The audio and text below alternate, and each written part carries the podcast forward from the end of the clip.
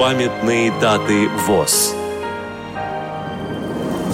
22 июня. 85 лет со дня рождения Станислава Ивановича Клепикова, генерального директора ООО «Московское издательско-полиграфическое объединение «Репро». 28 июня. 105 лет со дня рождения Игоря Григорьевича Борисовича, участника Великой Отечественной войны, журналиста, члена Союза журналистов СССР. Программа подготовлена при содействии Российской государственной библиотеки для слепых –